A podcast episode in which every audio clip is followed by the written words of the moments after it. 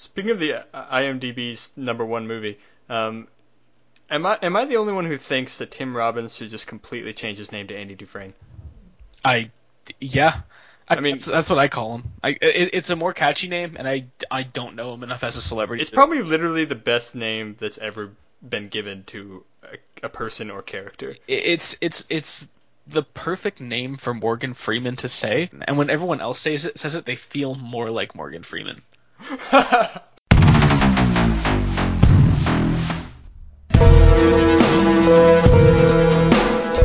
Big Show.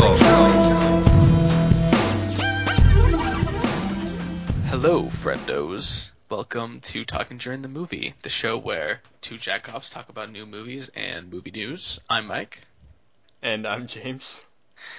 and uh, this is episode number 35, uh, Inside Mike and James, which is a gross title. But it's the title that you get. Uh, Uh, we no excuses on this one. This one's fantastic. uh, you know, we ran through. This is our Coen Brothers episode, um, in in, in commemorate, which isn't really very clear from the title. Honestly, inside Mike and James, it doesn't really immediately say inside Llewyn Davis. Um, but uh, we, I mean, we get rid of two thirds of the title right there. But uh, this is our Coen Brothers episode uh, in celebration of uh, our review of Hail Caesar, uh, which we're uh, doing as our main segment, and then uh, No Country for Old Men, which uh, I have coerced James into putting forward as an on the contrary, uh, Uh-huh. because he doesn't uh, care for it all that much. No, I, I, I don't see it as as very special, and that's Hmm. yeah. Um, We'll, we'll get into that. And yeah, we, we went through uh, pretty much the entire Coen's filmography, trying to uh, find the name with the the perfect, uh, just just the right punch. Um, I like the Mike and James who weren't there, uh, or Oh Mike and James where art thou? But uh, we got the biggest belly laugh out of Inside Mike and James, so I guess we're kind of we're gonna go with the anal sex joke. hey, it didn't have to be anal. Um, I guess not. But none of the other alternatives are very pleasant either. So Hey, hey, this could be like we're both Arnold Schwarzenegger and Junior, and the listeners are babies. oh god, the dream sequence in Junior when he has the baby. now that's a forgotten favorite. Oh my god. bring that out. Director of Ghostbusters, everybody, Ivan Reitman. Yes. Which is the other movie that came out in close succession with Arnold Schwarzenegger and Danny DeVito, the other being twins. Um, so much so that people often get those movies confused. I actually might have. I'm pretty sure the childbirth one was from Junior, but I don't.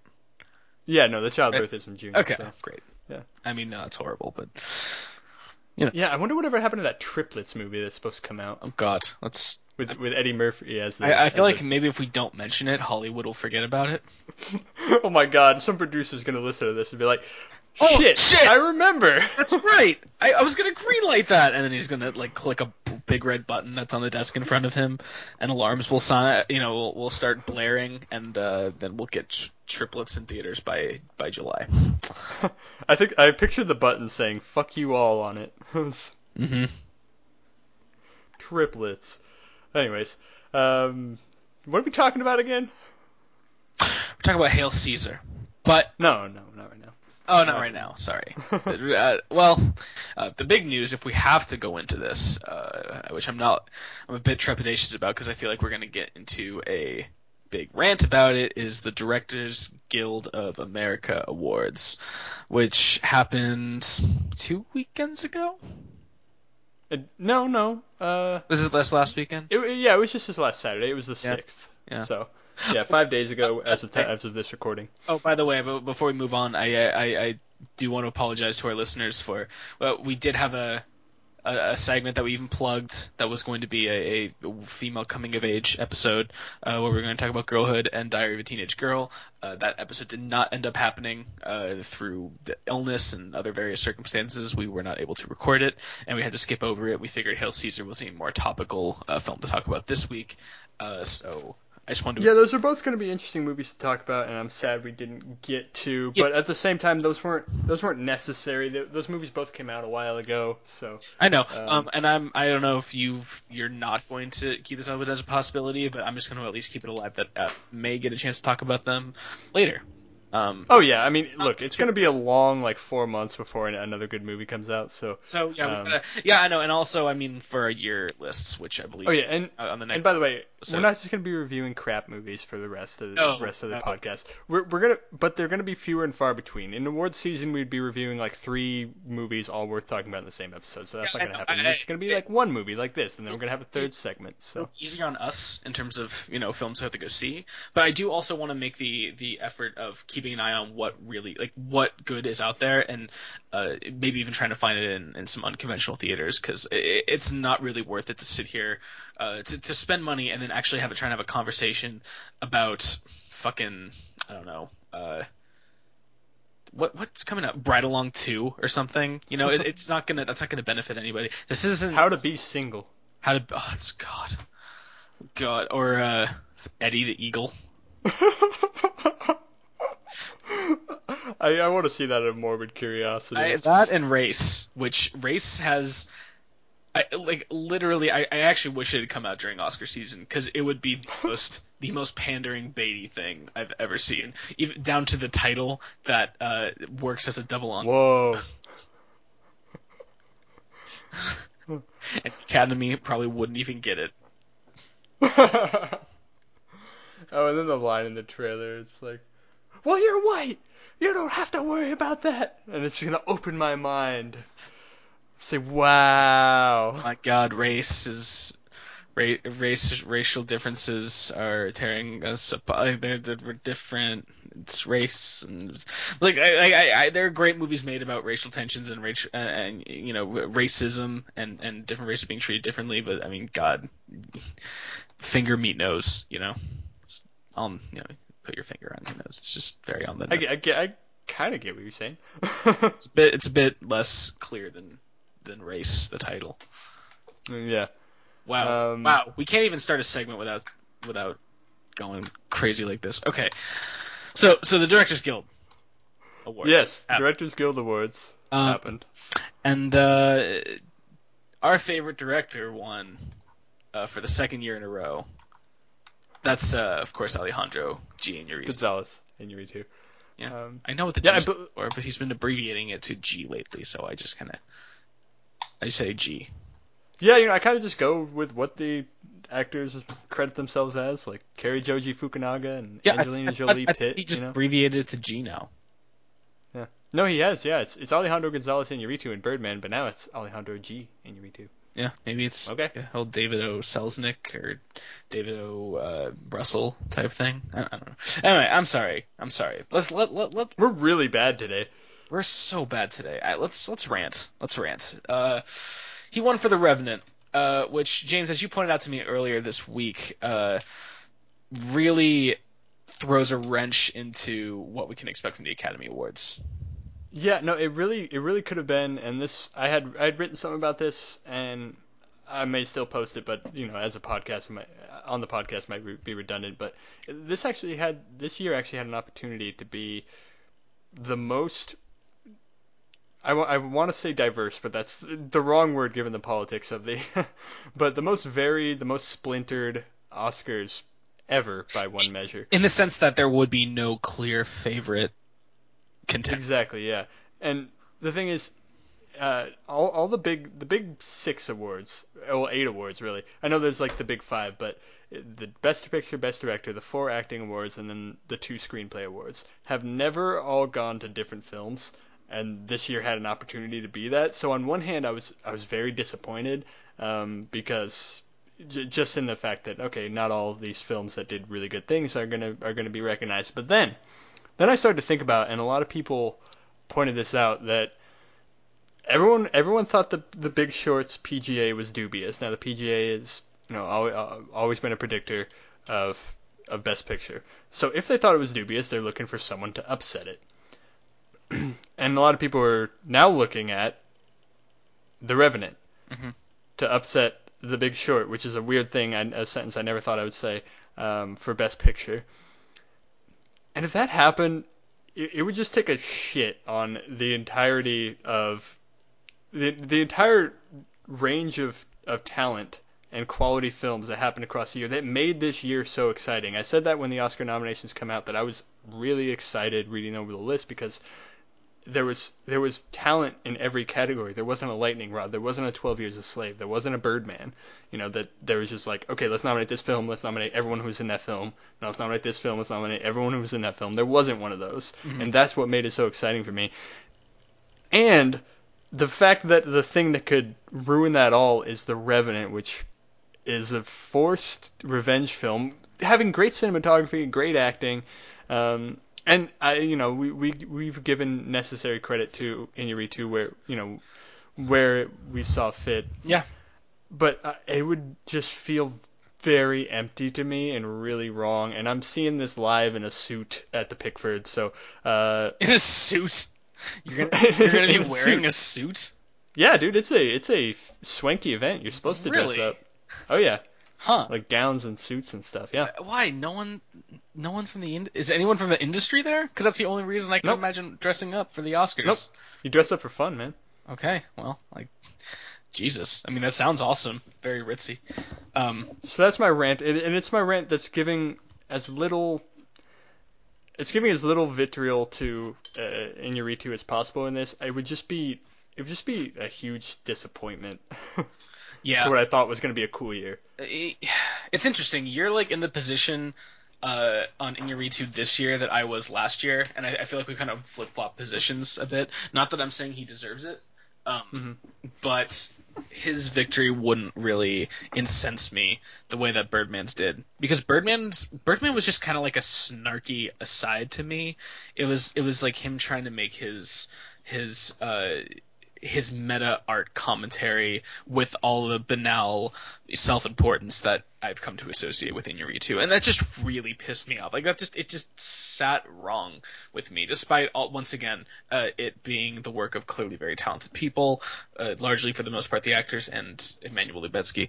Um, the Revenant, at least to me, seems a bit more like Iñárritu trying to make his Apocalypse Now or you know Fitzcarraldo, you know, going all out and into the wilderness, and and him and his crew going insane and putting their entire bodies and psyches into a work of art where eh, eh, and it just seems more his his comfort zone. Not saying that makes it a great film because it's not a great film but i'm saying it's it's it's where he feels I, I he seems more at home expressing himself as an artist in these you know desolate snowy mountains uh, than he did in the cramped corridors of a Broadway uh, of a you know a, a Broadway theater, and I feel like if he does win, it'll be a bit more justified than Birdman, which I just saw as a big fat lie and just a big you know a big fuck you to an industry that then applauded it and uh, and gave it a gave it a trophy.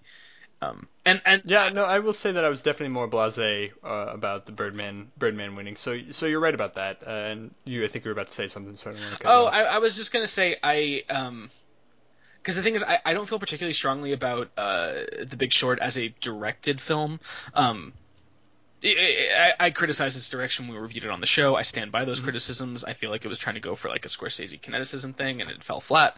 Um, and I, I'm honestly, and and this I'm actually interested to talk to you about because uh, people, the, one of the criticisms that people have been lobbing against Spotlight, which I feel like is another favor for Best Picture, is that it's directed invisibly. It's directed almost like a. I, I keep hearing the word TV movie thrown around, which I'm kind of concerned about because I feel like we just kind of use that word now in any context where it, it's not, you know, George Miller esque levels of flashiness. Um, uh, where we just call it a TV movie direction. I think it's it's very strong direction. It's it's s- subtle. It it's unobtrusive and it lets characters and situations play out naturally, which is journalistically sound. Like it's it, it's a very principled movie, but I don't see it as being I, I- see that as maybe potentially damaging its its uh, its chances, particularly in the field uh, of best director at the Academy. Um, the what I argued, and we talked about this earlier this week on Facebook. Um, just the more I think about it, the more there's absolutely no excuse for George Miller not to win this for Mad Max, and he's probably not going to. No, yeah, he's probably not. The Directors Guild is almost never wrong uh, in terms of who's going to win Best Director. It's, Well, it was really wrong in 2012, but uh, other than that, it's few and far between. Um, 2012 was the year Matt Damon won. Not Matt Damon, God damn it, Ben Affleck won. yeah, and uh, he wasn't even nominated. He won for Argo, and he wasn't even nominated. Well, that that's the time that that's the main time that uh, Guild Awards. The main example of when Guild Awards are wrong is when the winner wasn't nominated. Yep. Um, so I mean, oftentimes if nominations are the same, then or at least largely the same, then the winner winner is going to be like if the winner of a Guild Award was nominated, then they're probably going to win. Yeah, That's the best way I could say yeah, it. that that's a good that's a good point. Um, it's it's very true because other than that, I think you had like Rob Marshall for Chicago, who was nominated but didn't win. Ang Lee for Crouching Tiger and Dragon, who was nominated didn't win. And then you go all the way back to 1995 with Apollo 13, where Ron Howard wasn't even nominated. Um, Jeez. but every t- other time it lines up perfectly. So between 95 and now, which is 20 years, it's a span of 20 years. Four years it doesn't match, and half of those years it's the director didn't even get nominated for the Academy Awards. So that, that that's nuts. Um, so this is why I kind of hate keeping up with the guilds on the one hand because it kind of ruins uh, the suspense of the Oscars. Um, but yeah, I uh, I mean I'm with you, James. I find that he won a bit disheartening. Um, even though weirdly enough, I think of the four we fil- four films we're talking about, he'd actually weirdly enough probably be my second favorite choice. Not overall for the year, like not overall. I have to be clear. Yeah, yeah, no, but But- oh, of the nominees, Of the nominees, uh, like I'm not even sure that George Miller is like the best director in my mind for of, among Of- uh, all the films I've seen. Oh, of all the, I mean, that's a that's a broad category, but of the nominees, he is far and away the best director. Um, exactly, yeah.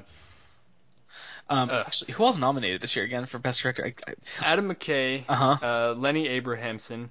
Um, Oh, Lenny Abrahamson is the one I haven't talked about yet, which uh, we don't need to. yeah, no, that's fine. Uh, Tom McCarthy, George Miller, and then the fifth one. Yeah, I know. who's who's the fifth one? Okay.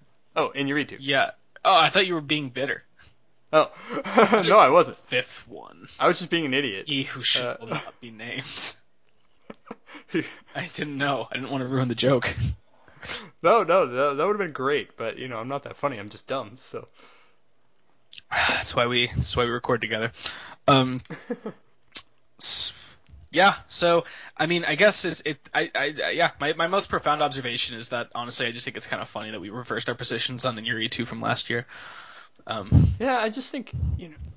See, your your big thing too was, I- and I agree with you. Uh-huh. Richard Linklater should have won. Yes. Duh. Yes. Um, but and and in this case, George Miller should should have won. My my overall dis- George Miller should have won and should win. Um, but my overall disappointment is not merely uh, not merely his winning. It's just the idea that of all the films that came out this year, of all the films that were nominated, the the one that's potentially going to win is for me the one with the least takeaway. You know, I mean, Yeah. we're, we're, we're really eight films nominated. I, I apologize. I don't really uh, have those. Uh, Um, Bridge of Spies, Spotlight, Brooklyn, uh, The The Revenant, Martian, Revenant, yeah, Martian, yeah, Revenant. Big uh, Short, Room, Room. Spotlight. Okay. Yeah. Yeah, and and- for me, yeah, I think it's. I don't want to say. It might no, it might honestly be the the the one that's going to stick with me the least for the going of, forward. of all And- those movies, I- I'm not. I mean, not for me. yeah, I mean, it, it, it's maybe. It- you know, I think it's down there with with Room probably. Yeah, Room is probably the least uh, biting movie there, um, for me. Um, But that's it's down there of of all okay, the all right, all of all the film the best. I mean, I, I'm not disagreeing with you, but I'm also not gonna. I mean, it's. Yeah, I, I guess so. I, I guess to me it would be an innocuous, uh, in, innocuously incorrect uh, selection by the Academy. Not something like, uh, not something like last year where I really felt like Boyhood, like was there and it was gonna win, or it had a really good shot and it got, and al- and also that was just like this really monumentous piece of cinema. Like this year, I mean, of all the films nominated, uh, who are we kidding? This is Fury Road. This is Fury Road's year. Fury Road is the best film probably out of all the ones nominated. Um, but I, like, I'm, I'm pretty confident in saying it's not going to. no. I, And and if I am wrong, I am happy to be wrong about that. I would love to be wrong about that, but I just I would don't. go nuts in the Pickford. They would have Oh to throw me out. Oh my god, they would throw you out. They would throw you out. I would, I, wherever, whichever venue I'm occupying that night, I will probably do the same. Um, and uh, man, uh, please Academy surprised me, but uh, other than that, I, I mean, the, the Revenant, I guess maybe just doesn't. It, it's just not that far down below to me. It, it, it's just it, it's just innocuous. It, it it's not enough to to charge me up and make me angry. You know. That's fair. That's fair. Um, but I, I guess know. that's just an arbitrary thing. I, I do agree with you. It's it's. I don't believe the best film won, but there you go. There you have it. The Oscars haven't happened yet, everybody. Yep. Uh, I'm talking about the G- DGA. Yeah, yeah, fair enough. Um, but yeah, I mean, shit, they might as well have happened. So I, I, this is what I hate every year. I, I texted you the same thing last year. I'm just like, fuck, it's over. Like the same. I think this. you did, yeah. You're like Birdman's gonna win. It's over. Birdman's gonna win. It, it took it, it took over the, the PGAs and the DGAs, It- which is funny because before that, uh, Birdman was not really in the conversation, and it was just considered a slam dunk for Boyhood. Maybe Grand Budapest would sneak in there, um, but it, the Boyhood was the clear favorite with all the momentum behind it. Uh, uh, it was it was the Hillary Clinton, uh, which hurts me to say because I'm not a Clinton fan, and then uh, and then Iñárritu was was Bernie Sanders. Boy, that dem debate tonight. Anyway. Let's talk about that, Mm. man. I, I just, I earlier, you know how I've been like staying just incredibly far away from politics. Yep. Yeah, and then the other the other day, I was just I was scrolling through Facebook or something. I saw that Bernie, that Bernie Sanders, not Bernie Tiede, which I always think. Bernie. no, no But- see, now now it's it's ruined the movie Bernie for me because when I bring it up or, or I bring up Bernie Tiede, which I have in the last few days, I keep feeling like I'm talking about Bernie Sanders. Yeah, but but I saw that Bernie won New Hampshire, Yeah, and then I was I was listening I was listening to people celebrating. I was listening, you know, listening by by that I mean reading, and I was reading, you know, the his like victory speech and things like that. And then I felt this like I felt like political James from like years years past bubble up Yeah. inside me, I- and and then and then I had to like go to the toilet and throw it up so I you know that would stay out of here because Oh man, Uh, I, I'm curious. Was it was it so so so you would you had you had a you had a thing or two to say to Mr. Sanders? no no it wasn't like a it was no no Oh I'm not, oh, it was okay. it, it was it was like political inspiration. Oh god. like- Okay, good. I'm like I feel like that every single time I hear him talk. No, and I've been I've been just saying I've been trying my damnedest to stay the fuck far away from politics. No, I know, but at the same So- time, I have a picture of Bernie Sanders hanging up on my wall right now. Just gonna stare at it sometimes, and I sometimes I wait for it to yell at me like a crazy Brooklyn grandpa that I don't have. Just be like, I am tired of. Uh, talking to the movie show where two jackoffs can't you know stop talking about Bernie Sanders to talk about movies. We, we we took a minor aside. This isn't even nearly the worst one we've done even so far the show. So yeah, you're right.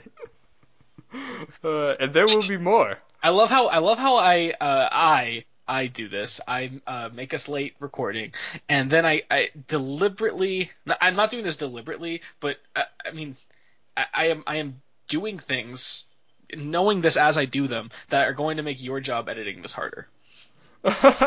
no, dude. I'm, one day I'm just gonna throw it all just raw. You could Like, you could I'm throw not- this raw. I think it'd be kind of funny, although no one would listen to the whole thing. They would turn it off halfway through. Yeah, I'd be like, why are they talking about what the fuck am I? What the fuck? I just wanted to hear about Hail Caesar.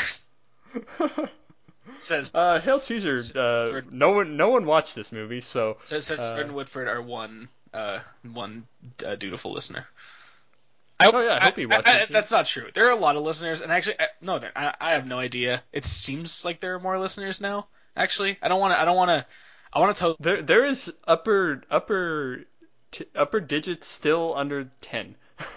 Well, that's that's people. I'm, no, they are. They are, Ab- and we, I- we love you. Tell No, your friends. absolutely. So yeah, sorry. I don't want to. I don't want to, you know, elevate any one person over the, the rest. If there, there are more than one, there's more than one person listening to us, I am I am ecstatic about that. That you have He's- how happy that makes me. Yeah, but Jordan Whitford's the only one who has a name to us. Like, tell us your names. It's oh yeah. Well, I mean, you know, that's kind of our fault. I feel like we should look into, uh, you know, putting up some more, uh, more interactive means to kind of send us feedback, and which I've been meaning to do for months, and I've just been late. Mhm. So I, I, you know. I'm gonna set that as a goal for next show. You guys, uh, maybe we can uh, set up uh, an email system where we you can kind of, uh, you know, we have we have a Facebook page, we have a Twitter account, uh, but maybe also kind of set up a, an email that uh, people can submit feedback to or suggestions. Uh, uh, and maybe if I get really fancy with Squarespace, I can eventually put up a message board, which would be interesting. Um, That'd be really cool. Yeah. yeah, I just just just want you guys to know we appreciate your your patronage. We really just honestly, it's it means the world to us. Thank you. Let's get on to Hail Caesar. Oh Yes. Well, uh, uh, yeah, we are moving on. Uh, let's just start this. Uh, here, we'll, we'll we'll meld the news tidbit into the review. Uh, start this by saying that Hail Caesar was kind of a bomb this this weekend. And it's funny too. So, and I, I'm man, I just started. I just started a thought in my mind that that involves a shameless plug, and I didn't mean it to when I started that thought. You gonna, are you gonna finish the thought even with the plug?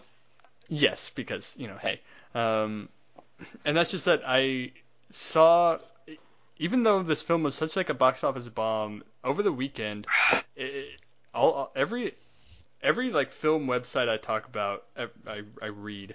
Uh, was talking about Hail Caesar in one way or another, which inspired me to write an article about it that got published. That was great. Um, follow me on Twitter, you'll find it. Yeah. There, that was the, that was a No, it, it- plug. it's fine, think, and so. I'll even plug it too. It's a, it's a pretty great article. I, I enjoyed it immensely, and it's even in list format, which is my favorite kind of format because I'm a millennial douche. Um, and it's on Film School Rejects. They're a great website. Read them. Read my article. Hopefully there will be more. Yeah. Um, but uh, yeah, people people still like to talk about this movie, but apparently no one wanted to see it. well, because everyone's excited about you know a new Coen Brothers film, as they should. Not everyone. I mean, it's not like they're you know fucking Steven Spielberg, but they're. And by that I mean name recognition, not talent. Um, just to be clear. Um, Mhm. but I feel like a new Coen Brothers movie is always occasion to celebrate. Um, and I I have been excited about Hail Caesar for months since I first saw that trailer, uh, which was incredible, uh, and that has since been revealed to be a complete lie. Um, Which was the basis of my article. Yeah. the basis of James's article.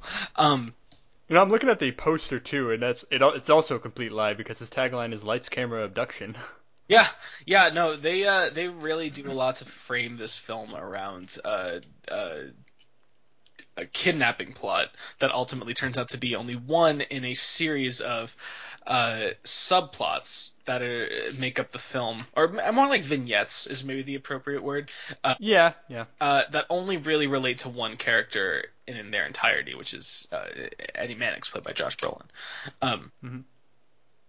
But but yeah, so no one really, des- despite what I saw as successful marketing and that it made the movie look endlessly appealing, uh, no one really saw it, and I guess that's kind of what goes. Uh, it's kind of what you get when you open your film on Super Bowl weekend. But uh, Yeah, it's like on one hand you're opening up in February, so goodbye to any awards chances you ever hope to have. I, I don't think they were Um, aiming for that at least. No, they they weren't. They weren't. I mean, it, it definitely looked like a prestige picture, and Uh, I don't want to completely take that title away from it, but um, okay, but still, it's it's not um, it's definitely not uh, setting its all its hopes and dreams. It's not hanging its Yeah. hat on a potential awards thing. Um, but yeah, and then you release on Super Bowl weekend too, yeah. So and what are people doing on Sunday? They're not watching your movie. They're not going to the box office. what are people doing on Saturday? Probably uh, either drinking a lot in preparation or preparing. They're pre-gaming, yeah. they're pre-gaming. You know, that's it was just not a good weekend for uh, two of Hollywood's most respected filmmakers to come out with their latest opus. But um, you know, here we are. I was just thinking to myself, I was like, well, I went to the theaters over the weekend. What movie did I see? God, I saw fucking Hail Caesar. see, I told you, I'm just an idiot. God, Uh, man, I see that bums me out because so the, the film has gotten I, I, you know mildly positive reviews. It's been warm, uh, nothing great, um, and this seems to be uh, something that uh, every single Coen farce, all their farce comedies have in common, which is that upon their reception and even up to several years after they come out, they get anywhere between mixed uh, and lukewarm reviews. Um, and then oftentimes, which has been the case with Raising Arizona uh, and The Big Lebowski, they become completely beloved uh, either cult films or just you know classic films.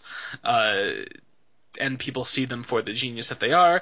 Uh, they they stop complaining that these movies are about nothing and not funny and nihilistic and boring, and they actually view them as great pieces of cinema. Um, this happened to, uh, I believe this happened to "O Brother Where Art Thou," which uh, seems to be viewed in a much better light today than it was in 2000 when it came out. Um, Certainly happened with Burn After Reading. it it it I think it's in the process of happening with Burn After Reading. I think uh, I think that well, yeah, people are coming around to people, it now. I think meant people are coming part, around yeah. to it. Um, and uh, just to show my hand here, I absolutely think that's going to happen with Hail Caesar.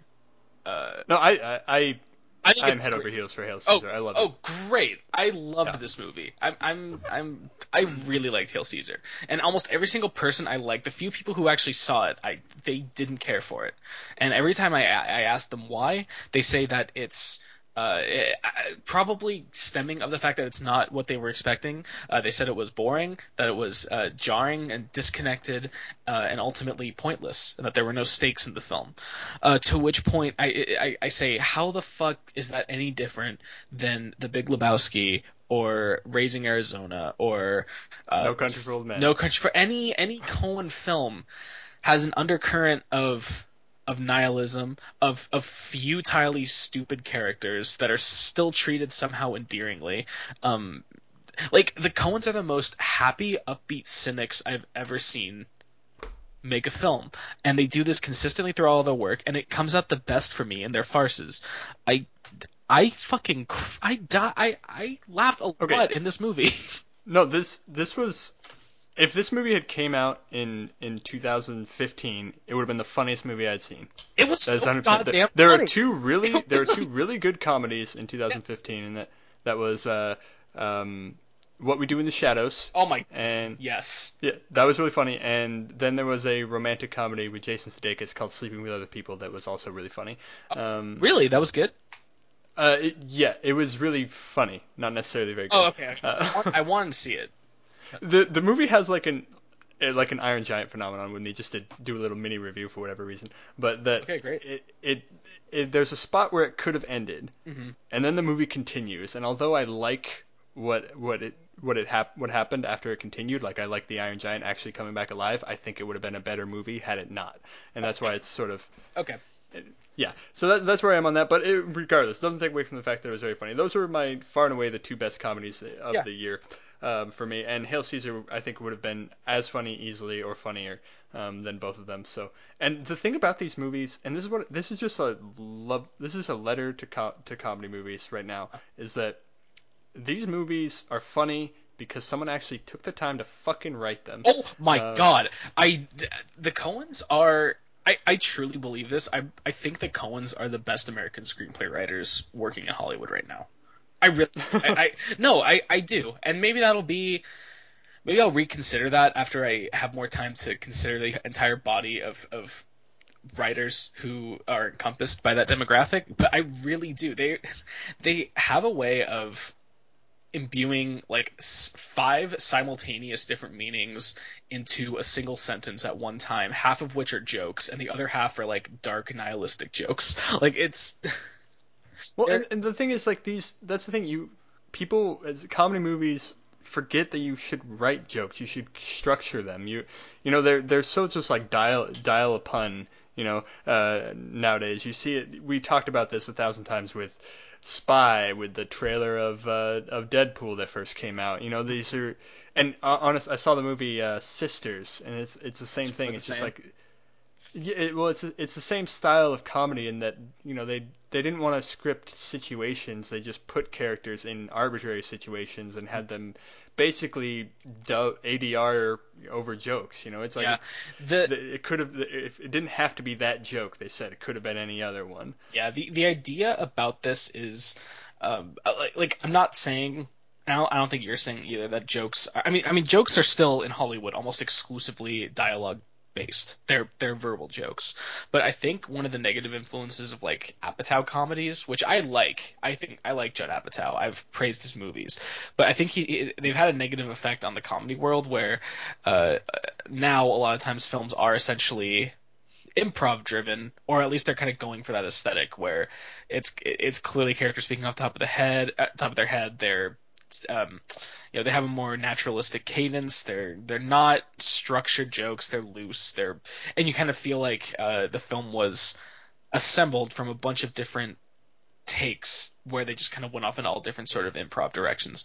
Um, which is is it's fine, and I think it can be used really well by people who know how to do it. But it's kind of taken over the comedy world so much that you don't really have that kind of like the Coens exhibit like some kind of verbal linguistics that uh fuck. I mean like it's it, it's the same kind of thing like who's on first with with Abbott and Costello, and it's not necessarily that much even more highbrow than that, you know. No, it's not. This, this movie this movie has an extended priest and rabbi joke. That I is mean, that is one of my favorite sequences. The the no, yeah, it's it's where- Hail Caesar. Okay, so fuck, this movie is about uh, Eddie uh, so Eddie Mannix is a real person played by in this in this movie played by Josh Brolin, uh, who is a Hollywood fixer. So he basically controls the news narrative regarding the stars, so studios get in, don't get in trouble. Uh, people would say we need more more fixers in Hollywood, but whatever. Um, and in the 50s studio system they had i mean this was this was really true this is No, it was, yeah. It- I mean, Eddie Mannix was also a much darker character who apparently had mob ties, but still. Yep. Um, in in this movie, Hail Caesar, they're producing a movie, Hail Caesar, which near as I can figure is Ben Hur. Um, um it's yeah pretty much it's there's another movie that it referenced too um but i don't remember the name ben hur's definitely the, the more prominent film yeah, I mean, it's a essentially a a yeah, I mean, it's a what is it? A Roman who goes on a journey and has an is encounter it- with he's Christ. inspired by Jesus and uh, makes a final. he- He's slowly moved uh, moved by Jesus and and uh, switches over to his philosophy, and at the end gives an enormous uh, heartfelt speech underneath the crucified Savior. And and because and because of this, Josh Brolin, Eddie Mannix has assembled a meeting of I think was it is it four different uh, faiths? It's it's Um, yeah. So it's I believe Protestant Catholic. I don't remember the third uh, denomination, and then there's a Jewish Jewish rabbi. Yeah. and they're all talking, and he's all asking them like, basically, is this offensive? Or is what you've read the script? Have we? How have we portrayed Jesus accurately and in a way that's that you won't get angry about? Uh huh. And what ensues, I can't even No, give justice to by quoting. So, um, but it's it was hilarious. I was dying, and uh, you know all the same things you've heard over and over again. But and, and this is sort of it's a situation and that is constructed to produce humor. Um, I'm, and I mean, they don't even need a situation all the time. I, they got a laugh from me. Uh, I think even maybe the, the the scene just before that when uh, Eddie Mannix is watching an early print of Hail Caesar, and uh, th- they have uh, you know most of the uh, main actors are, are accounted like most of the main footage is shot, but every so often there'll be a, an establishing or you know a cutaway that needs to be filled in, and they'll have a black screen there indicating that the, the footage needs to be added. Um, And there's one where uh, I believe it's it's uh, Joseph or someone who looking looking up to the sky, and it cuts to where God's supposed to be, and it's just a black screen that says "Divine Presence to be shot," Yeah. which which is hilarious on the one hand, and on the other, it's also a double. It's it's also a double meaning, which then is in and of itself fucking hilarious. Which I don't know if I mean I don't know how intentional that was, but the thing is with the Coens, you can never not you can, you can never discredit them for a double entendre. They do that a lot. yeah, I want to say that you can't really give them too much too much credit. You know. Yeah, They're- yeah. Um, because a lot of times it, it is deliberate. They have a, the Coens are notorious about not really allowing improv on their movies. So so even furthering that point, it's kind of the opposite of traditional comedy. Like they they Yeah, I mean, and not even just in writing. You have like, you have you have Tilda Swinton Yep. in this movie, um, and she plays she plays two different characters who you know look look the exactly the same. They're they're set in dialogue to be sisters, but but what does it say? Uh, uh, but it has to say something that the Coen brothers um, created two characters who are exactly the same, and they all just represent different different sects of entertainment writing. You know, Yeah, specifically one- gossip. one- What is he trying to say that this is all just one like faceless, It, bloodthirsty it's all mob? the, it's all the same. It's it, the the sordid gossip column and the the more quote unquote serious news entertainment reporting. It, it's the same fucking animal. Um, the the it's kind of interesting how this works as a satire of Hollywood. Um, because uh, uh, this is what the Coens do all the time that I I I love. On the one hand, it's incredibly scathing. I mean, these these people are narcissistic. They're stupid. They uh, have no self awareness whatsoever. Um, they're good at one thing, and often they're not even very good at that. Um, they they have almost no talent, and yet I never really feel like the Coens are ever like they're always still seem so kind to their characters. They kind of Well- like have a warm, soft spot for their characters, and even uh, even it's even the presentation of Hollywood genres. Uh, uh, like there are two different sequences. One of uh, Scarlett Johansson doing this really uh, you know intricate water ballet, and another with uh, a, just a dance number, a song and dance number with Channing Tatum. And both of the num- both of them are They give you the whole numbers. they, they give you the whole numbers, and they're both extremely corny on the one hand, and on the other hand, just absolutely impressive. Particularly the like, like they're just gorgeously choreographed and visually presented, and and you're kind of like simultaneously like laughing at this Hollywood, you know, this Hollywood narcissism, and on the other hand, in awe that something so beautiful can be creative created with such dumb you know self-obsessed people and that that's kind of where the beauty of hail caesar satire is for me because it, it somehow plays it both ways and i think the coens Well, yeah, and this is this is what in my mind, you know, I, I said I said this a different way in the article where I called it both a, a love letter and a middle finger to Hollywood. Yeah. Um, and but put a different way, uh, I compared this in my mind to to South Park writing, and Yeah. this is actually something you said that uh, about their Game of Thrones episode that it's never as simple that when South Park parodies something or, or gives satire against it that they don't like it. You know, Exactly. Uh, you could you could tell when watching the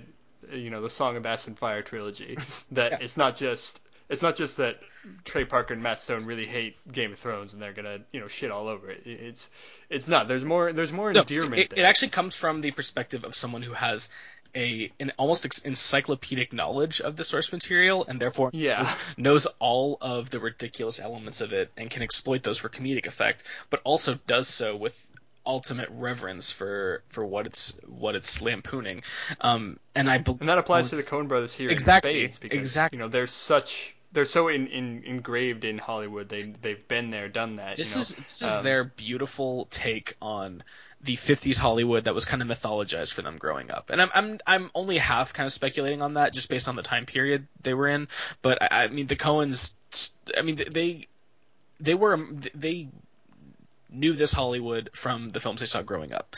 It it's and, it's kind of interesting because they seem to it, it, it seems so insider that they were it, it, you would think that they were there you would think that they were active filmmakers in the 1950s and um there's a Well, I mean, I'm certain there's carryover in, in Yeah. you know attitudes and practices. So Oh, I'm sure there are. Um, yeah, no, definitely. But um, if you ever listen to a podcast called uh, "You Must Remember This," uh, which is uh, put on by this uh, former film critic, uh, but she's a, a film scholar named Karina Longworth, and uh, she does. i- It's basically the untold stories of famous Hollywood stars. Um, the season that uh, she just finished up was called MGM Stories, which is basically, um, uh, you know, behind the scenes accounts of uh, tons of MGM stars and studio execs and producers, um, and even Eddie Mannix, the real Eddie Mannix, uh,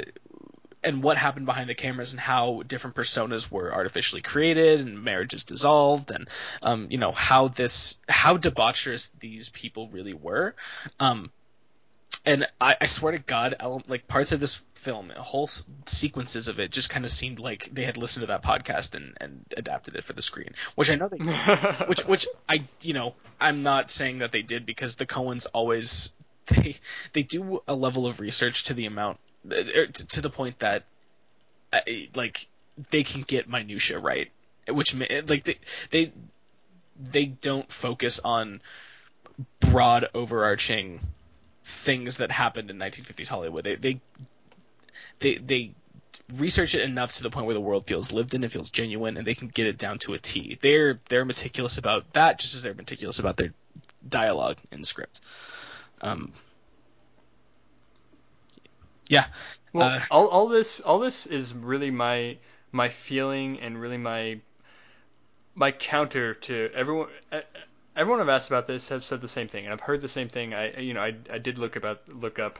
I don't normally, but I did look up reviews Yeah. um, to see you know what people are saying against this, and it it's almost 100% that the story is so splintered and unfocused, and it, and it's just wrong. It's I, it's objectively wrong in my mind because the story's focus is everything one every every vignette in this movie is connected by Eddie Mannix, and that should tell you Mm-hmm. something that the movie's not really about them; it's about him.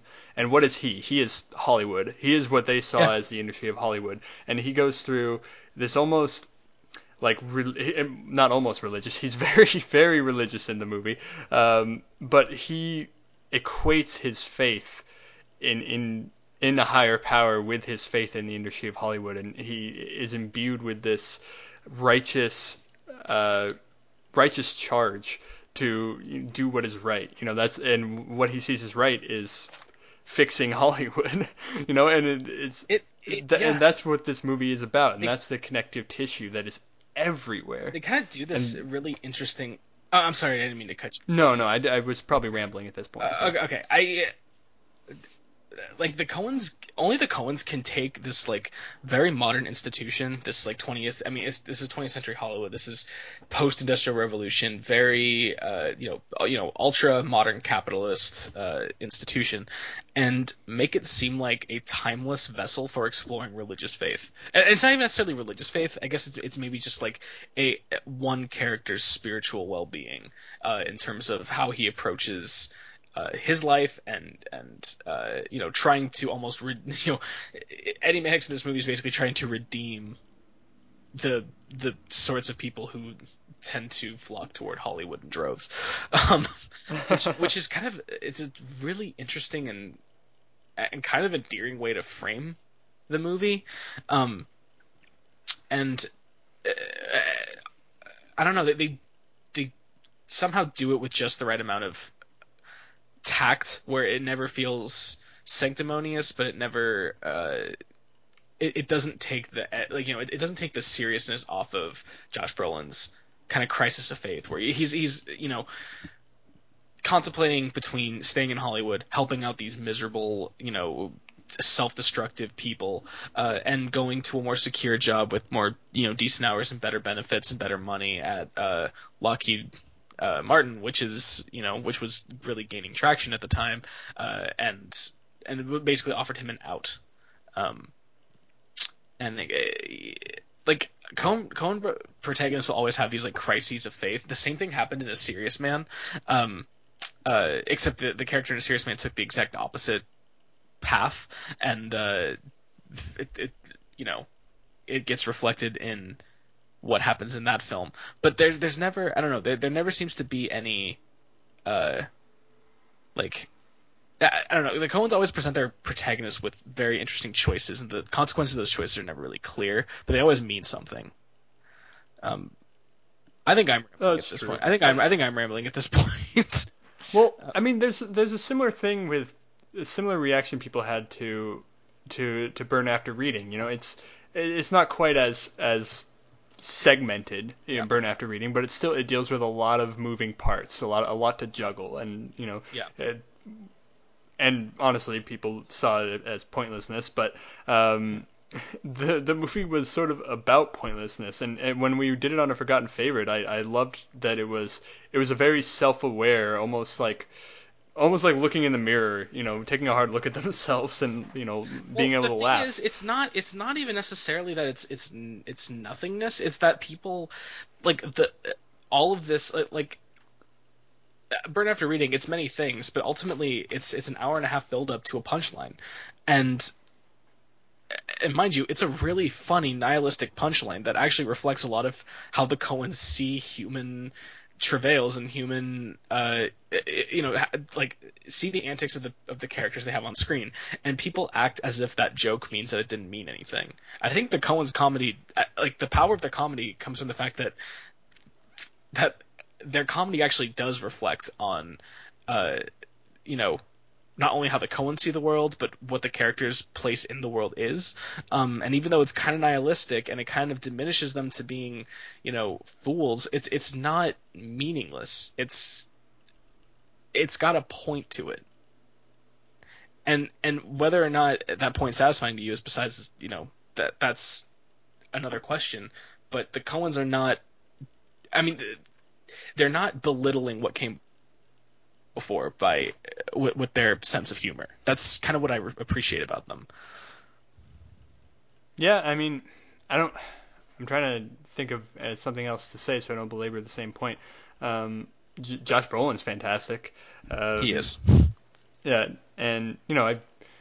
I don't want to say that I, I haven't always thought that. I don't also want to say I, I have always thought that. He's I don't know. He's not quite. He's not quite a George Clooney, who I think is like only good in, in Coen Brothers movies. But Uh, George Clooney, I, think it's just because the Coens know how to use George Clooney right. Um, because George Clooney is like very. He is a classic Hollywood star. He is he is Clark Gable. You know, he is. Uh, he's he's Clark Gable, but he's in the hands of some of, of people who know who Clark Gable is, and they can make jokes about the Clark Gable persona, and it's it's it's like a postmodern Clark Gable. That that's what makes uh, George Clooney's roles in Coen movies so fucking hilarious. Is that they know exactly what kind of person they're dealing with, and they know what his role is. Um, whereas I feel like the rest of you know the rest of the films George Clooney does kind of fall prey to his star persona. Like they almost feed into it, whereas the Coens can actually use it for their own artistic purposes. Like they're they're they're smart about that. They're not they're not they're not slave to it. I think that's why they keep using George Clooney in their farces. Um, and, and uh, on George Clooney, he had a great. He had a great, I think, understated, and maybe people won't pay enough attention to this line in the movie. Um, and it so he George Clooney the one I'm an- thinking of. George Clooney has an encounter with communists, Yep. and Yes. which is which which is a great thing, and they have in this movie.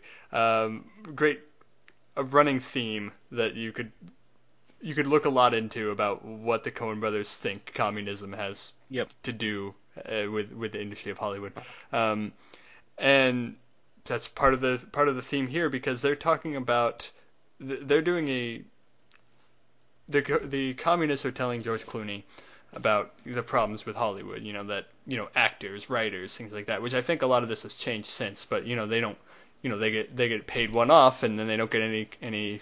They don't get a share of the proceeds from the actual movie. You know it's just like okay, here's your check, and now go away. Yeah. Um, and then and then they talk about and then George Clooney, who is most of the movie really dumb. Oh, Uh, yeah. I listened to the B Movies podcast review of this, so I'll give credit where credit's due. They said like that if Baird Whitlock wasn't an actor, he'd be dead in a ditch somewhere. Yeah. Yeah. Um, but he actually makes a very he has a very smart realization, a smart idea, a smart question anyway, because uh, they're after they're telling him all this, he's like, well, do I do I get a share of my ransom money? And then they're like, well, you can't very well get a share of your ransom money.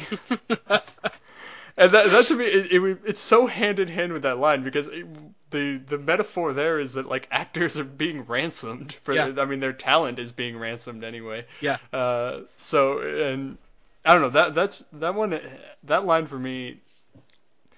It, it didn't it didn't epitomize the the uh, Coen Brothers commentary, but it was definitely it was definitely a, a pillar of it. Um. Yeah. No. There there were one-off moments. Uh, The the name names line made me die. Which one was that? The the one where he uh he says something effective. I don't want to name names, and then he just like everyone just kind of like lurches forward and stares at him really intently. yeah, that's true. like man, I, I don't know. I uh I, I even if you don't want to take into like t- take into account all the Coen brothers uh like their their thematic juice that goes into this, I don't see how someone just doesn't find it absolutely hilarious. It, and it's funnier the more you get the references and even I only I, I got maybe like like maybe a third of the, of the Oh yeah, no, you could Like, you could I- spend all day trying to figure out what which is actually why, at one point. and this even is even increasing my recommendation because I'm really eager to watch it again, and and see more of the of the influences and the the direct jabs that the Coen Brothers are taking at different films. Um, uh, and even after you know, part of it just requires you to know more about the the 1950s Hollywood studio system at the time, um, and it's it's even more interesting within historical context because this is a studio system that within the next I mean it, this is the movie covers maybe the last decade of that studio system before it just absolutely collapses. And these people are dancing on a volcano and they don't really know it but it's almost just like it you know it's it's hedonistic and self-destructive and, and nobody cares and they're all okay with that um and I don't know there's something kind of beautiful about how the Coens you know like I, I keep I keep belaboring this point but they, like both celebrate and uh, criticize it.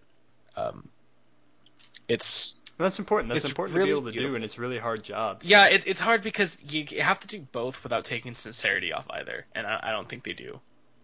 Well, yeah, and it's sort of like when I first. Well, well. Okay, fine. I'm, I'm. I already said it. I'm going into it. When I first. Uh, when I first watched uh, Birdman, Huh. um, I, I my imp- my first impression of it was that it was, it was, it was sort of an equal lampooning of the Hollywood system and of the theater system. Yeah. Um, it, you know, uh, honest, obviously, upon further viewings of that movie, I can tell that it's it was very insincere about criticizing like theater actors Yeah. and the theater. Um, you know, it's it's it cared a lot more about telling everybody how superhero movies are shit. Yeah. Um, Yeah, I don't know. I, I think the people who are frustrating it, there may be.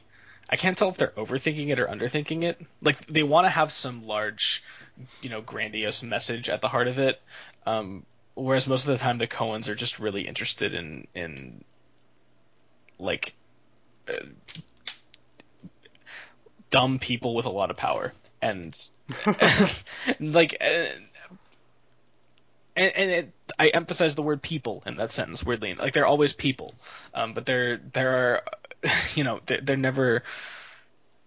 I don't know. They're they're loving satirists, and I don't know when that stopped being enough to sustain a movie, um, according to most of the movie going public.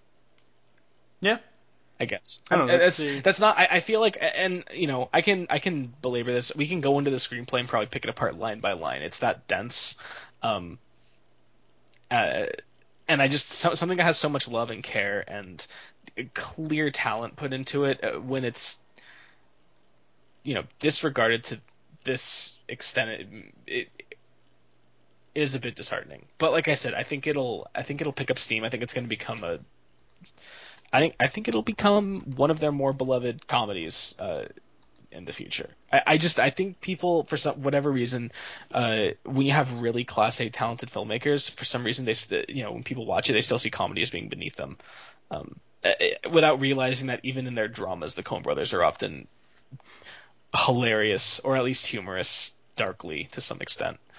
Um, except perhaps for the film we're going to talk about today, but no country for old men. I think that's the best transition we could do, or else we're gonna just devolve into blither. you know, Um, I know if I hadn't already. Um, no, we're gonna. We, yeah, we are gonna move on. Um, I, w- I was definitely strong armed into this one. Um, I was. I, I mean, you were. I I strong armed you, but I. it's fine. You know, actually, actually, the first time I think the first time that I think one of the first times, if not the first time, that Mike and I ever conversed about film, uh, it was about our competing feelings for No Country for Old Men. Yeah, it's true. Um, I seem to remember being a late newsroom conversation where you're like, "What?" probably it was. I think it was like our second one after the Dark Knight, which we Yeah, yeah, we yeah. had we did one. talk about we had one first, slam dunk, and then the next one was just a complete. It was. It was an. It, that was our Vietnam. Um, Uh, and and you know, fortunately, I have like almost the entire critical film body on my side. Um, He does, yeah. No, this is as, as I told him before that this is this is going to be a very like Dark Knight esque. Uh, on the contrary, um, which was our our first time on the Uh-huh. we contrary. did on the contrary was- on the Dark Knight, so you know it's it was not- on the Dark Knight, and and on my on the contrary was that uh, for the the Dark Knight, although I don't think my feelings are strong, is that you know I still I still really like I still really like the Dark Knight. It has some serious problems that people overlook for bad reasons, and and it's not and it was it didn't deserve the the praise even within the uh, within the Christopher Nolan trilogy that it did. Um, where No Country for Old Men, I do feel as strongly that it's I do feel more strongly that it's nothing really special. Um, certainly not that year. I'm glad that we can both agree that There Will Be Blood should have won I, I I agree that There Will Be Blood was a better movie. Um, and is a better movie. Um, and while I won't be on this team, if you want to tell me that you like Zodiac better, which I know you will, um, I'm not going to begrudge Yeah. that. Um, but uh, I still think it's one of the best films of that year. Um, it's just 2007 was a really, really strong year for film. Well, honestly, I, I'm going to draw more. I can. I, I will probably draw more parallels to to my critique of the Dark Knight and the Dark Knight itself, in that I, I think this was a film that that took off more for one great performance and a lot of talent behind behind the rest of the moving parts um, than than it was for really what's there, like the I- the meat of the movie. I'm I'm already in vehement disagreement with you that you say there is one great performance in this movie. It's true that you know there, but in I, I know in the, I guess in the Dark Knight there really was only one great performance. In the Dark Knight, uh, there was only there there is a runaway performance. performance. in No Country for Old Men, and I don't think you can you can yeah, disagree with me there. but I also think that there's a more subtle performance that, while being less flashy, is probably more important ultimately and more meaningful. Kelly McDonald. yeah, Kelly McDonald. Okay, good. glad we're on the same page on that one. Where'd you get that pistol? At the Git place. Um, That's the line. It's Yeah. the Git place. Um, uh, no, Tommy Lee Jones yeah. as Sheriff No, I, Bell, no, I, I who is really the the eponymous actually Sheriff Bell, uh, because he is uh, indeed the old man of the title. Um, Mhm. li- that No Country for Old Men's actually from a, a poem, but uh, so basic plot synopsis, uh, I guess. Uh, Moss, played by Josh Brolin, he is a uh, retired. Uh, I forget what he did originally. Worked with uh, like a. I actually don't remember his job at all. Um, he, he's retired. He was like some sort of construction worker. Yeah, or something like that. He was a he's a veteran also, uh, but he's out hunting one day. Uh, stumbles across a drug scene gone wrong. Uh, there was a shootout. Uh, happened before he got there, obviously. Um, bunch of dead bodies, except one barely hanging on to life. Uh, and he finds uh, a lot of drugs and a satchel of money. Uh, he decides to take that satchel of money and run with it. Uh, upon returning to the crime scene to give water to the one man who was hanging on for dear life, finding out that he's dead, uh, Anton Chigurh and two associates uh, show up. Anton Chigurh is a hired uh, assassin who is uh, now after Josh Brolin uh, to retrieve the money, uh, and he will kill anyone and anything he needs to do in order to get there. Um, so a lot of the film is a cat and mouse chase between these two characters, um, and also occasionally uh, checking in with Sheriff Bell, played by Tommy Lee Jones, who is the Texas County Sheriff, um, on the case basically to help bring Llewelyn, uh, to help save Llewelyn, bring him home, subdue Chigurh, whatever he has to do, um, and it's basically about. Uh, really, ultimately, the movie is revealed to be about uh, Sheriff Bell feeling the world has grown violent beyond his measure of uh, of understanding, uh, and ultimately retiring uh, in a an existential stupor. Uh, that's No Country for Old Men. A really funny movie. Uh, uh, four out of four, four out of four laughs. Uh, would would see on a date again.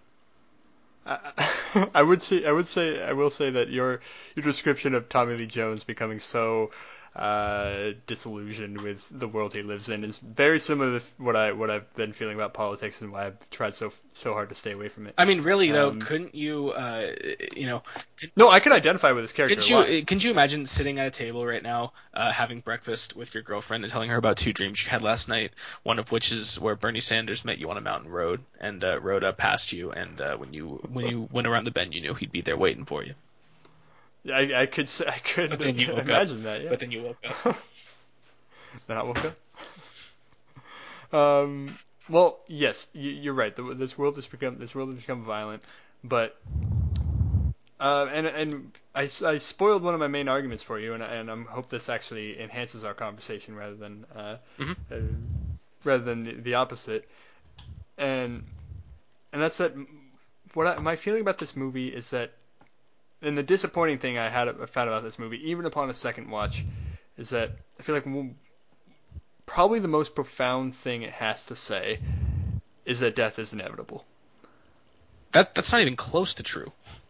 You know, yeah, you know, I, I've, of course, you know, uh, that's I knew I knew that's going to be a reaction. Yeah. That'd be a lot of people's reactions, but I- I've I've tried. You know, I've I've really tried, and it seems like that's what it relies on. It, this this arbitrary existential crisis where where Javier Bardem is, for all intents and purposes, death, um, and everyone he encounters has. Sometimes he gives them the chance, you know, the the, the coin flip. Um, he he's going to kill if, if not for that if not for that chance. Uh, he says things like to Woody Harrelson, who shows up only to belabor this point. Um, you know, he says you you know you really need to accept the reality of your situation. You there's more dignity in it.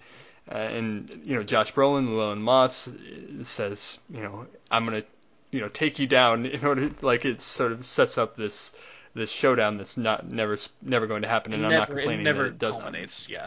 Yeah, I'm not, I'm not complaining that it's that it didn't happen for the record. Yeah, good. Um, yeah, so and, and then you know he dies very unceremoniously and quietly. So it it just all seems to be pointing to this thing that you you can't es- escape death. Uh, because it's inevitable, it's going to happen anyway, no matter how hard you try. And Uh, here's an example of people who tried really hard. Okay, so my Skype decided it was just going to force an update. That's ridiculous. Um, Um, what is happening? Jesus. Okay. Um, you good now? I am, yeah. I mean, maybe. Okay. I, know, I hope so. Well, my Skype says it's not responding, but I can still hear you. All right. Oh no, you're back. We're good. We're good. We're good. Okay. Great. Okay. Um. So, yeah, I, I think he's he represents somebody who is not an embodiment of death or or uh, really anything superhuman or supernatural. I think it's uh, more the idea of somebody to whom death. Uh, death and violence really no longer mean anything grave or even moral. It's not even it, it, it's not even a matter of of conscience of of knowingly doing something evil. It's that it's it's senseless. It doesn't really uh, have any kind of moral basis at all.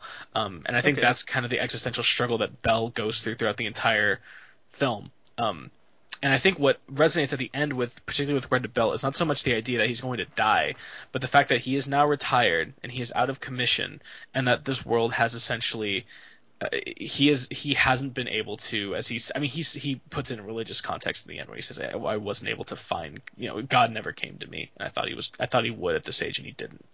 Um but also just this this idea that he was not able to he was not able to find vindication in the world. Um and yeah it's it's it's not an upbeat ending but I think just the takeaway that death is inevitable is is I, I think that's overlooking a lot um All right. Well, I think if the, I, I don't know. I think downplaying the the, uh, the prevalence of the inevitability of death as a theme in the movie would be like, have you have you ever had hint of lime chips, and that and that Yes. they're entirely lime? Yeah, there's nothing hints of lime about them. They're just they're just I feel like garbage. that's the same thing, and also I feel like um, with Javier Bardem's character, as I said, his characterization is is another sort of point of contention to me because I I think the movie is No Country for Old Men is not clear.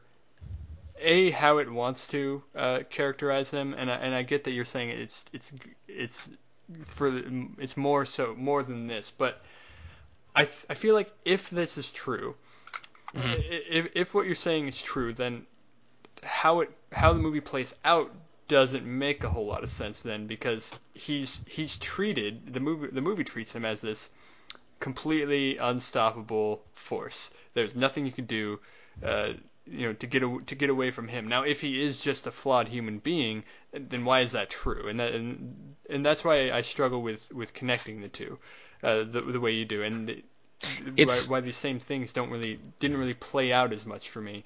Um, it's it seemed to, there's a you know there's a line in in the end um, about losing losing half your life, you know, chasing for things that trying to get something back that was taken from you. And and then I and then in my mind I was like, okay, well that's sort of what what uh, Anton Chigurh is going through. You know, he he is being this person who's just ch- chasing down Josh Brolin. He's and you know obviously other people like Josh Brolin who with whom he's done this before.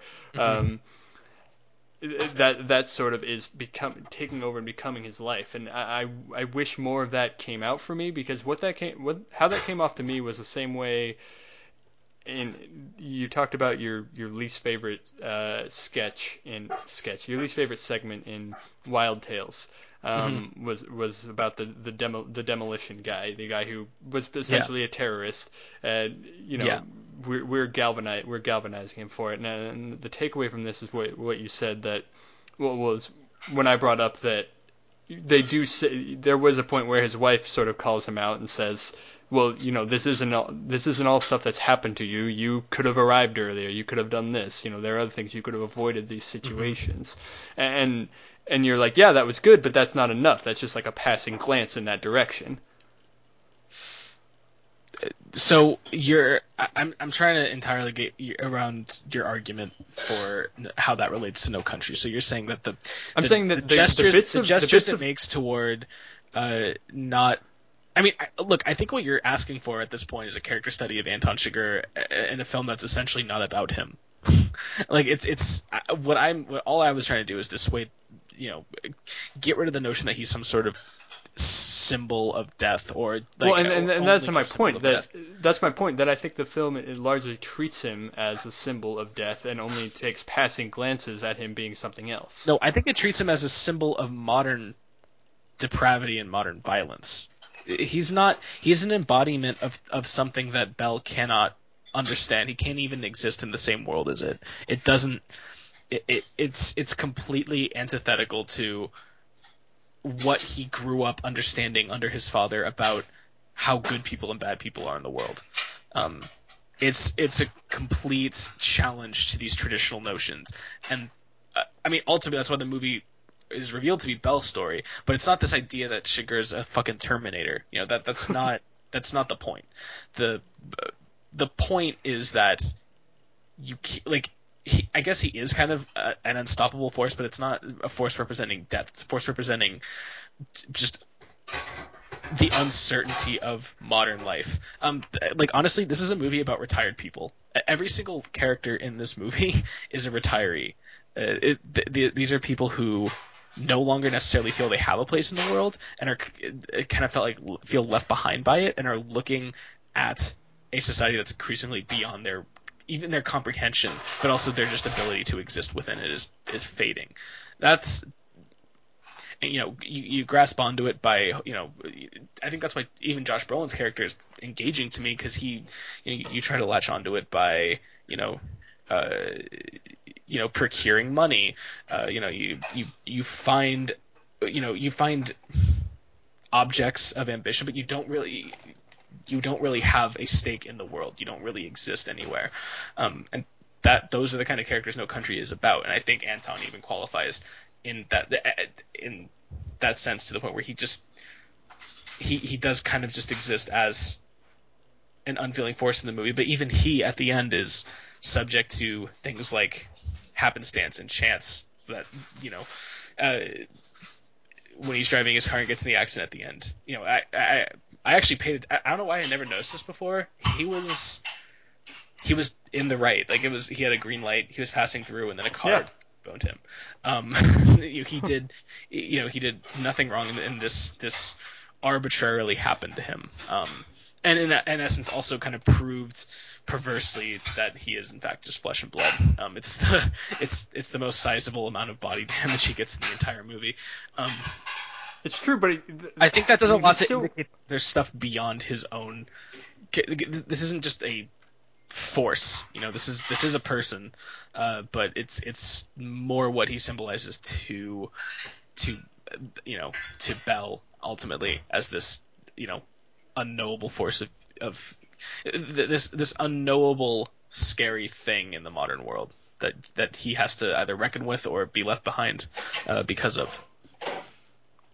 No, I I, I, I get, I, I get what you're saying here, and and it's a good point to bring up. But the, uh, the counter to my mind is that although at some points he is revealed to be flesh and blood, he doesn't, and he doesn't die. You know, it's like the the rules of death apply to everyone except him. I, I don't know why he has to die. Like, why does that? Why would that have made it a stronger character or a stronger film? in in my mind, what I what I've been getting at is that it would have made it less about this this uh, it would have made it would have made his character less this parable for for death itself, and it would have made it rely He's- less on the idea I- that I- that uh, we look we, we I you I get that you disagree with that point. I understand it. We, you know we're, we're we're at odds on that one. You, you I know, don't- but I'm wondering if I have to make the point. Like, like I wonder if you're saying I failed to make the, a, a, a sufficient argument that he does in fact represent more than that because you came to like that's what your criticism is founded on, and because it's you're not relenting, and I can only assume you're saying I, I haven't properly refuted it. Well, I mean, aren't you saying the same thing with with what I've said? Yeah, I am. Well, that's what I'm saying. I mean, I, I get that we're at odds. You know that. So okay, that, fine, fine. you know- No, I'm wondering if we should. I mean, I'm, like, is it worth pushing it more? Is like, is it, is it if I, I don't know, whatever. It's fine. and and that, and that's fair to bring up. I mean, we should we shouldn't go go back and forth on it.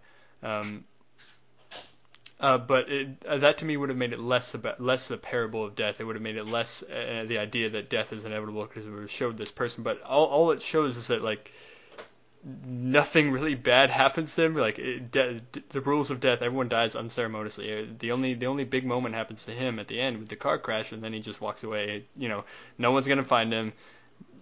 You know, because he you know, paid off the kids or whatever. He walks away, and nothing's gonna happen. Nothing's gonna change for him, and and that's what gets that's what still sticks with me. That okay, so he is just a force, just a you know.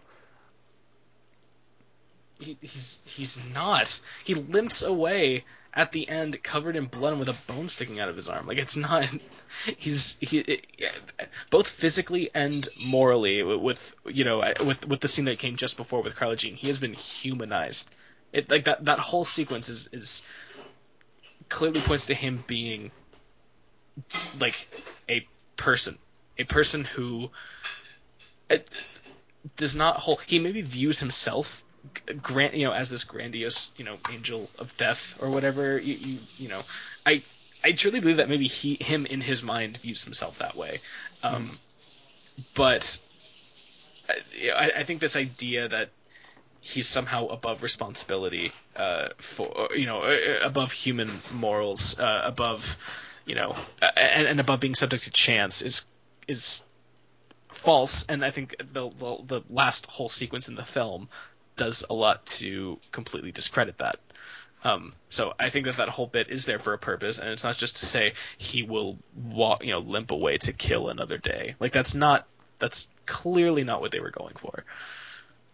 I mean, I mean, I, I get that they were going for for something more than that. It, and this is just a situation where I, I wish these things like played off more for me. But even on a second watch, it's just like I, I, I didn't feel that. You know, it's like, uh, and and this is just like a sort of like a Mistress America uh, crossroads that we're at. That, well, uh, not crossroads is the wrong word, but um, Yeah, except this time I, f- I feel like I have the language to defend my point. No, it, no, it's true. We were, Uh, we're, but what my my point in comparison is that uh, it's like we it's we saw, saw- and continue to see different movies. We- we and saw the, way people describe uh, and the way people describe and the way you describe Mistress America and honestly the way you describe No Country for Old Men, it, it just it makes me wish I saw that movie um, because you know w- w- watching it I just I just didn't experience it. So um, so Mm. that, that makes conversation about it very impossible. It, it does. It does. I, I just I was uh, you know, but I, I understand where I understand how you arrived at your your point. It just didn't come off that way, and that's and that's what I'm what I'm trying to get by is that Okay.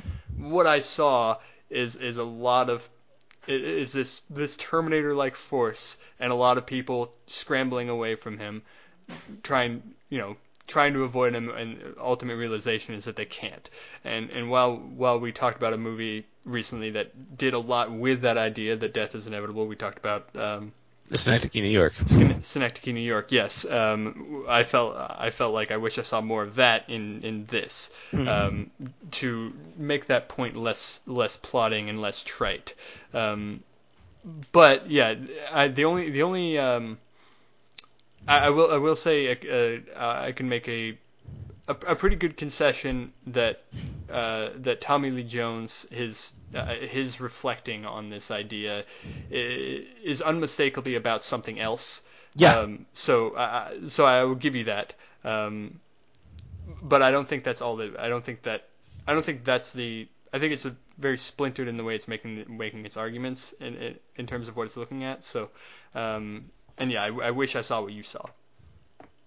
Okay, fair enough. I, I mean, I see literally the entire film, um, and this is maybe why. Uh, I mean, I've seen this movie a lot. I mean, like five times, and uh, this is maybe why the it gets better because the first time you're watching this, it's kind of I mean, it's almost pulpy, and this this was a it's not executed that way at all, but it, this was actually one of Cormac McCarthy's pulpier novels uh, as a writer, uh, one of the most respected American writers, um, particularly uh, living American writers. Uh, this was kind of his novel that wasn't as well received. It was kind of viewed as more pedestrian, more Hollywood, more um, you know, still embodying his themes, but kind of McCarthy light. Um, and I think seeing it the first time, it's really easy to just, you know, uh, see it as a, you know, two thirds uh, of the film is a brilliant cat and ch- cat and mouse chase thriller, um, and the last third is a really boring old man talking about his place in the world. Um, but I think the, you know, watching it again, you realize it, the film really ultimately is about Bell and how these two reflect on his basically how these two look to him and what they mean to him uh, in, in, terms of what kind of world he exists in now. Um, and I think that's why it gets more. Uh, it becomes a stronger movie the more you see it uh, because it, it's it's got three central characters. Uh, none of whom ever actually share a frame together in the entire movie, um, and and it kind of takes a while before you even really understand where the focus of this film is meant to be. Um, so I think that's maybe why I, I, I do understand why you kind of have a difficult time gleaning more meaning than just death is inevitable, but I, I do think it's definitely there. Um, and it, well, it, and in fairness to the to the Coen brothers, after I after I saw the Counselor, which was 150 percent about oh, inevitability of death. Oh yes, uh, it was. Yeah, can we can we talk about that on here sometime, please? Like, let's do that. Let's do that the next Cormac McCarthy movie that comes out. a forgotten unfavorite. yep. Uh, and please stay forgotten. But you know, that that movie made me really reflect on how much of No Country for Old Men, how much of what I didn't like in No Country for Old Men was was Cormac McCarthy's sensibilities and his source material mm-hmm. seeping through than it was the Coen Brothers. And I think uh, you know I definitely did land on more favorable toward the Coen Brothers after after that. And you know I've. Uh, two two movies since that I've I've watched that you one you made me watch Burn After Reading and uh, mm-hmm. the other other Hail Caesar I've enjoyed very much so. I, I not just because they're more comedic. They're his more comedic titles. Yeah, I, I think that one, one thing I like about your taste in Coen Brothers, I can really talk to you about their comedies because you're. I think we're on definitely on the same page about them. Um, where like a lot of people are kind of scattered. Um, I wonder how you'd react to Barton Fink. That's a that's a great. Hmm. It's it's darkly comic. Um, yeah, we should do Barton Fink sometime. That'd be fun. Um, yeah, I mean it, it's it's entirely possible that that McCarthy's just not your just not your tempo. Um, and I want to be very clear: No Country for Old Men is a it, I want to say infinitely better film than, than The Counselor. I, I don't I don't see it in the in the same way. If, I just I wish it would be yelling so I would be yelling so much louder if you were trying to argue anything different. Like that's yeah, that's preposterous. No, that that would that would be film illiteracy. Um, yes. Yeah. in so many ways. So uh, I, I'm and I'd say I, I need you know the purpose of the on, on the contrary is to ex- expose the film for what I you know for for what I see is wrong with it. Mm-hmm. You know it's um, and and, that, and that's what I'm doing, and I'm focusing on that. But I, I know there's a lot of talent here, and I, and there is a lot of good things, and you know, Tommy, Tommy Lee Jones especially, his, his character was definitely interesting, and and I, I wish there was more of the more of the moments that I really liked that countered my opinion um, that that I have largely. So, um, but yeah, there's there's nothing good to say about about the counselor. So. No, there's really not. Um, but you know, I, I, am pretty cold toward that movie, but you know, I think the truth has no temperature. So. Um, fucking shit.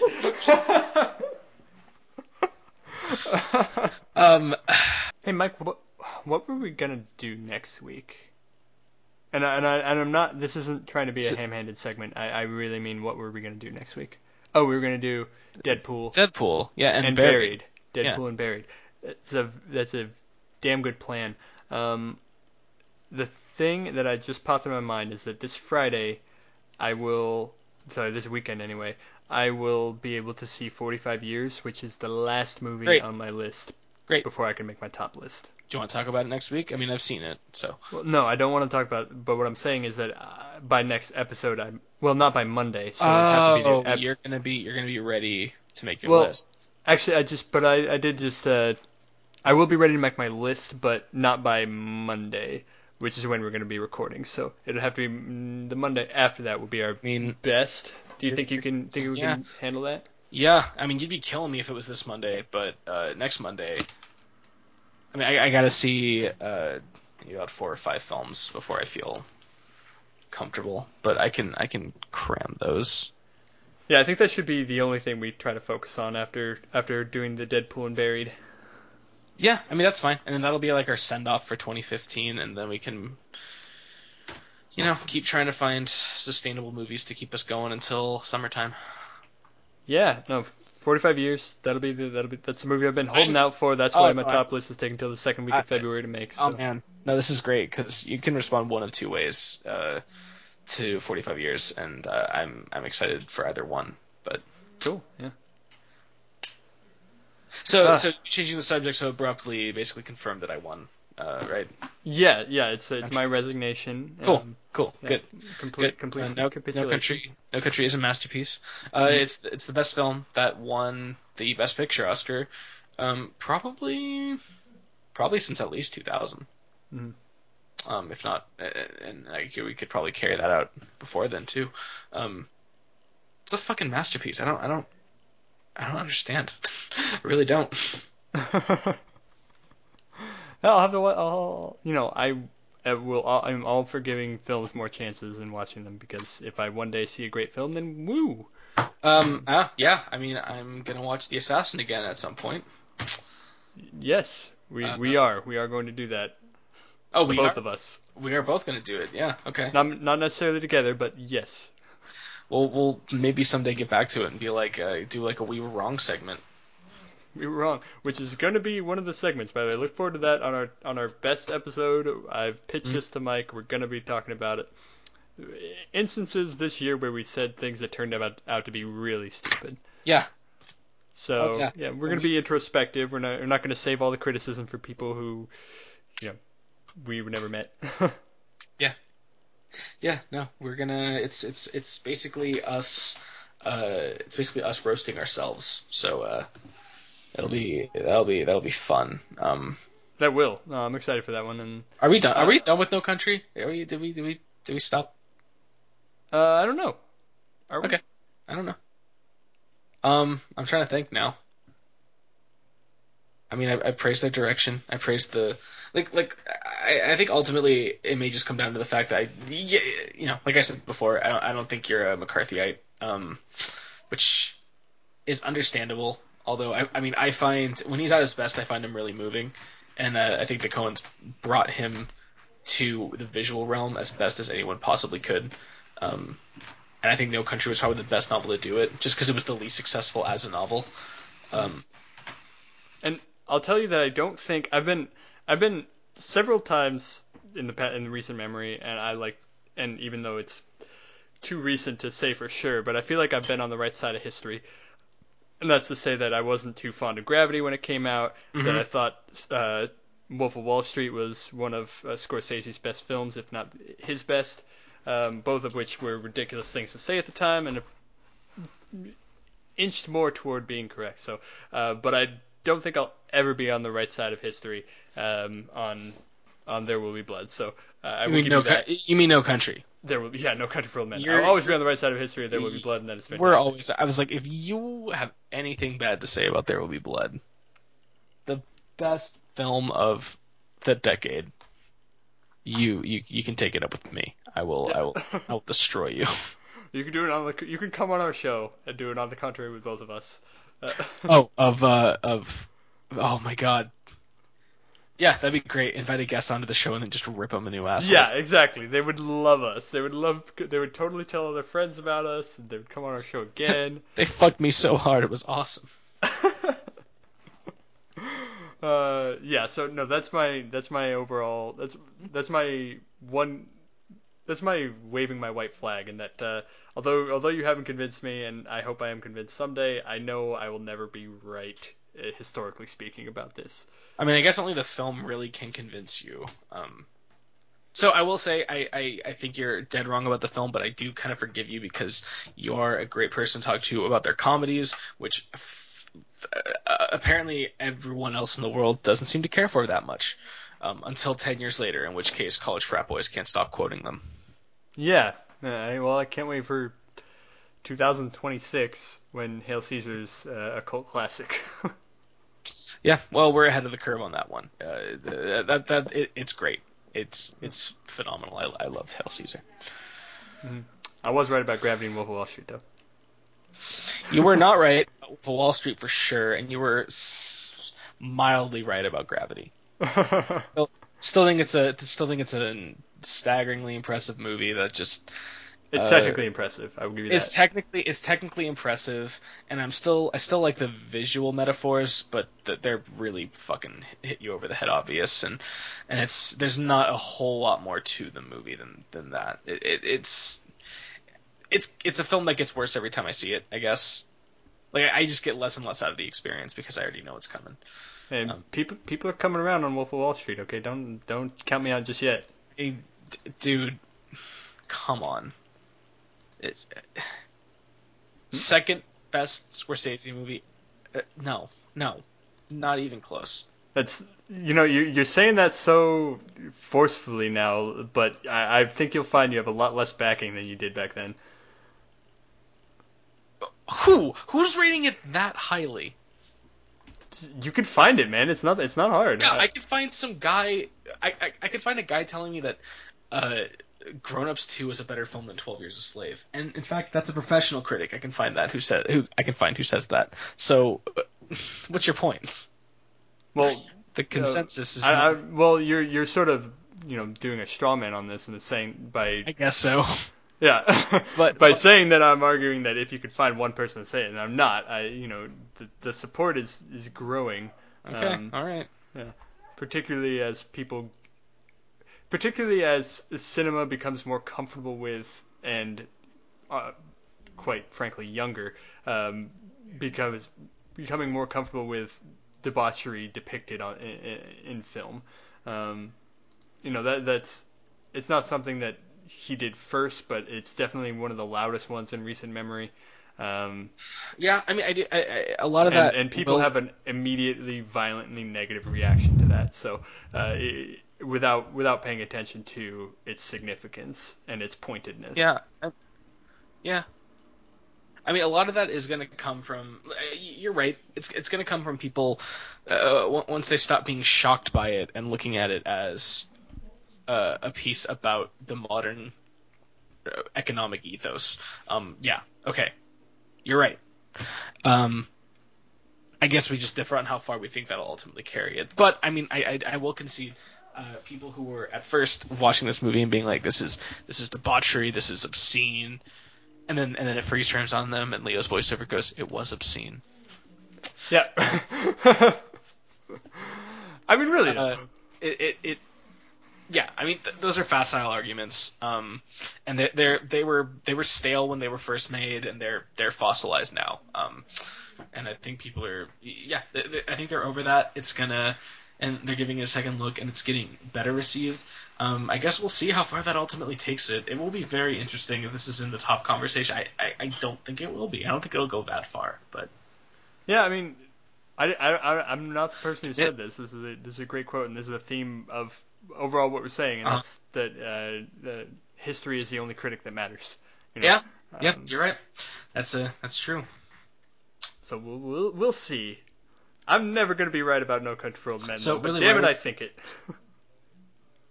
we'll never be right about No Country, and at least you admit it. Um, and also, well, I mean, I mean, right historically, but yeah. I, I mean, I mean, any kind of right about. but that's not what I mean. Uh huh. Sure. Um, would that it were so simple, Mike. Would that it were so simple.